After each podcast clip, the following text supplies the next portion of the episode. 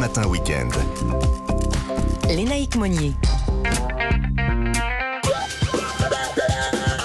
Mathieu Alterman vient de me rejoindre euh, comme tous les dimanches. Bonjour Mathieu. Bonjour Lénaï. Alors j'espère que vous avez bossé parce que je suis une absolue fan de Mylène Farmer. Et vous avez- m'avez promis que je ne savais pas tout sur elle. J'attends de voir.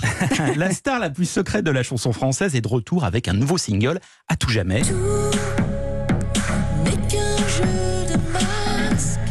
Préambule à un album qui paraîtra en novembre. Alors Mylène Farmer cache de nombreuses parts d'ombre. Elle est née Mylène Jeanne Gauthier au Québec et rien ne la destinait à la carrière de chanteuse.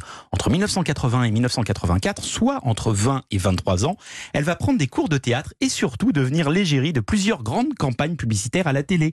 Pour le loto, pour la caisse d'épargne, pour les ciseaux Fiskars, la lessive Le Chat Machine où elle déclame le fameux chat alors, puis dans les catalogues Ikea rayon cuisine. Bon, j'apprends déjà des choses. Alors tout ça est très loin de son image Qu'est-ce qui s'est passé? Jérôme Dahan et Laurent Boutonnat ont écrit une chanson, Maman à tort, en 1983 et sont à la recherche de quelqu'un pour l'interpréter.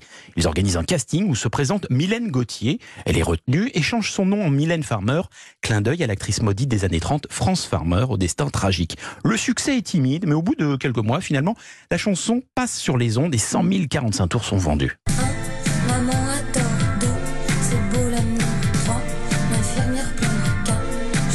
Et c'est là que ça déclenche son énorme carrière, Mathieu? Pas du tout. Le single suivant, toujours écrit par Jérôme Dahan, On est tous des imbéciles, est un bide et ne sera jamais réédité. Chanson maudite et pourtant intéressante.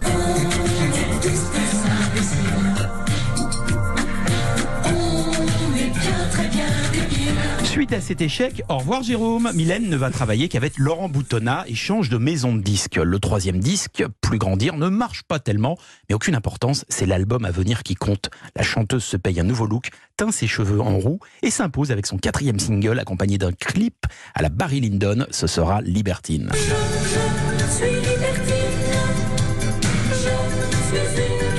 Moment-là, il n'y a plus rien qui arrête- qui l'arrête, hein, Mathieu. La concurrence est complètement éclipsée. Bah, Jeanne Masse pourrait même dire Mylène m'a tué, tant la réussite à la fois discographique et scénique est éclatante, cependant jonchée de drame.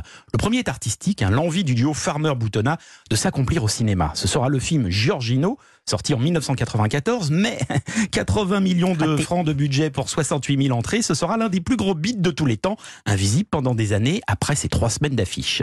C'était la dernière séquence. L'autre drame sera d'un tout autre genre. En 1991, un fan pénètre dans le hall de sa maison de disques et désire la rencontrer. Puisqu'elle n'y est pas, il va tuer le réceptionniste d'un coup d'arme à feu. L'horreur. Et la star va dorénavant se protéger. Elle va s'isoler et se faire très très discrète. hein. Et n'apparaître que très rarement dans les médias, ou plutôt de façon très réfléchie. Elle s'autorise à écrire un conte pour enfants, Lisa Lou et le conteur, à collaborer avec Michel Onfray pour l'ouvrage L'étoile polaire, participe à un petit film d'horreur, mais sans pour autant renoncer à la démesure de ses tournées. Finalement, Mylène Farmer, elle fait ce qu'elle veut, et c'est pour ça qu'on l'aime. Bon dimanche Bon dimanche, Mathieu, vous assis, sois-tu. Voilà l'inimitable Mylène Farmer sur Europe 1 ce matin.